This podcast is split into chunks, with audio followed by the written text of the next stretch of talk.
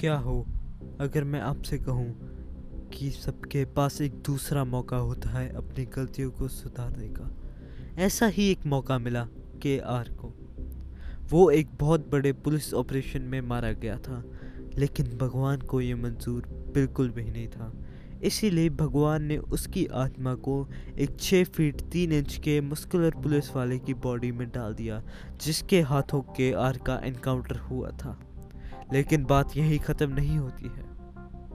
उसे भगवान ने कुछ सुपर नेचुरल पावर्स भी दे डाली ताकि वो समाज की सेवा करे और अपने पापों को मिटाए। लेकिन था तो वो एक गुंडा ही। क्या होगा अब?